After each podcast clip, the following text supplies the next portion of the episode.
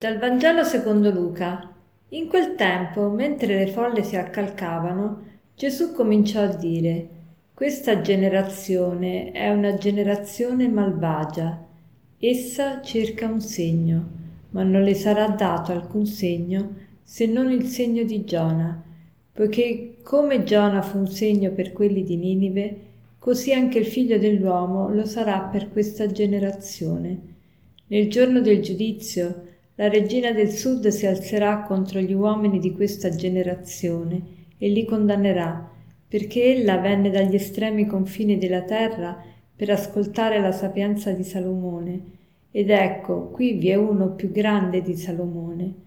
Nel giorno del giudizio gli abitanti di Ninive si alzeranno contro questa generazione e la condanneranno, perché essi alla predicazione di Giona si convertirono ed ecco, qui vi è uno più grande di Giona.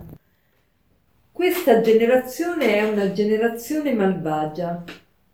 Quale generazione? La generazione tempi di Gesù, ma anche ogni generazione, anche la nostra generazione. E quando è che è malvagia? Quando cerca un segno. Gesù aveva appena scacciato un demonio eh, da una persona e lo avevano accusato di averlo scacciato in nome di Satana. Vedete, quando uno non vuole credere, anche se vede il segno, il segno era visto, avevano visto benissimo che Gesù aveva scacciato questo demonio eppure hanno messo in dubbio, o meglio, hanno creduto che l'ha scacciato, ma hanno subito trovato l'espediente, cioè hanno subito accusato Gesù di averlo scacciato con il potere di Satana.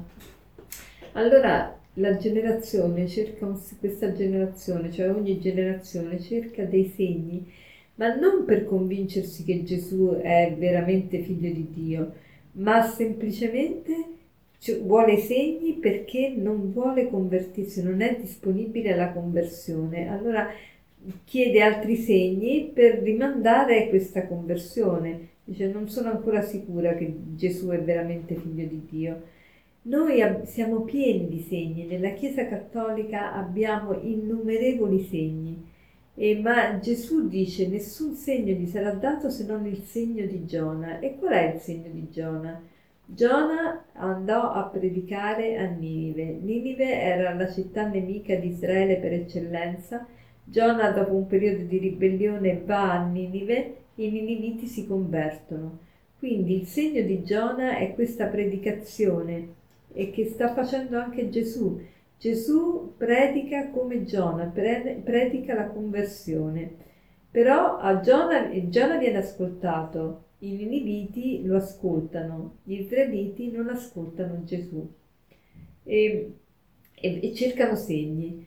Dicevamo che noi siamo pieni di segni nella Chiesa Cattolica e l'altro giorno siamo andati come comunità a fare una visita a Viterbo e una di noi è specializzata in storia, Michela è la nostra storica e ci ha spiegato bene la, la città di Viterbo, ce l'ha illustrata, eccetera. La cosa che mi ha colpito di più è la storia di Santa Rosa, sono rimasta veramente esterefatta. Questa santa, eh, che è del 1200, nata senza sterno, quindi poteva vivere probabilmente uno o due anni al massimo e invece è vissuta fino a 18 anni, camminava piegata perché ovviamente non c'era nessun sostegno dentro, non aveva sostegno alcuno e, e, è morta eh, a 18 anni e il suo corpo è ancora incorrotto. E, e, figuratevi che i medici non sanno spiegarsi come è possibile che il fegato, i polmoni, il cuore siano ancora intatti nonostante i secoli che siano passati e nonostante non siano in freezer o in congelatore o nel frigorifero, niente, sono in, in situazioni normalissime. Quindi è veramente un prodigio. E poi se, se mettete una lente di ingrandimento sopra gli occhi, vedrete che ha gli occhi celesti e insomma è un vero prodigio.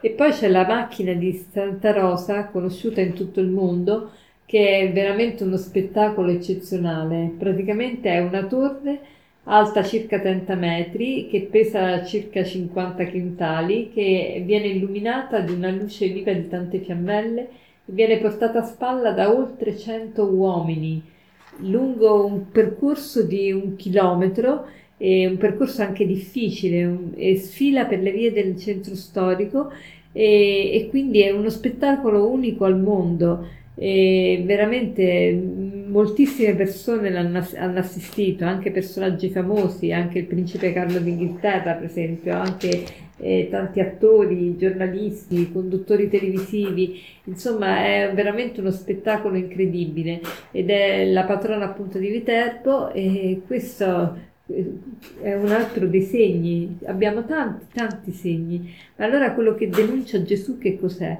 È il fatto che non siamo disponibili a cambiare.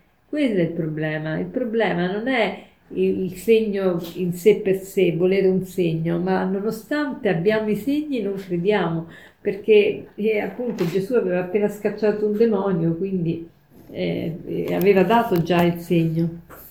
Allora facciamo il proposito oggi di voler cambiare, anzi diamoci da fare per cambiare anche un solo atteggiamento che notiamo che eh, disturba, che disturba noi e disturba il nostro prossimo. Iniziamo da una cosa anche piccola, potrebbe essere quella di non, eh, non interrompere quando parla una persona, che già è solo educazione, però tante volte se uno ha questa abitudine, già che lo fa, eh, sarebbe una cosa importante.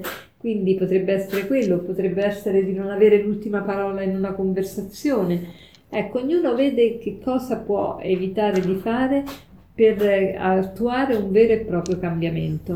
E per concludere vorrei citarvi questo aforisma che dice il più grande spreco nel mondo è la differenza tra ciò che siamo e ciò che potremmo diventare. Il più grande spreco nel mondo è la differenza tra ciò che siamo e ciò che potremmo diventare. Buona giornata.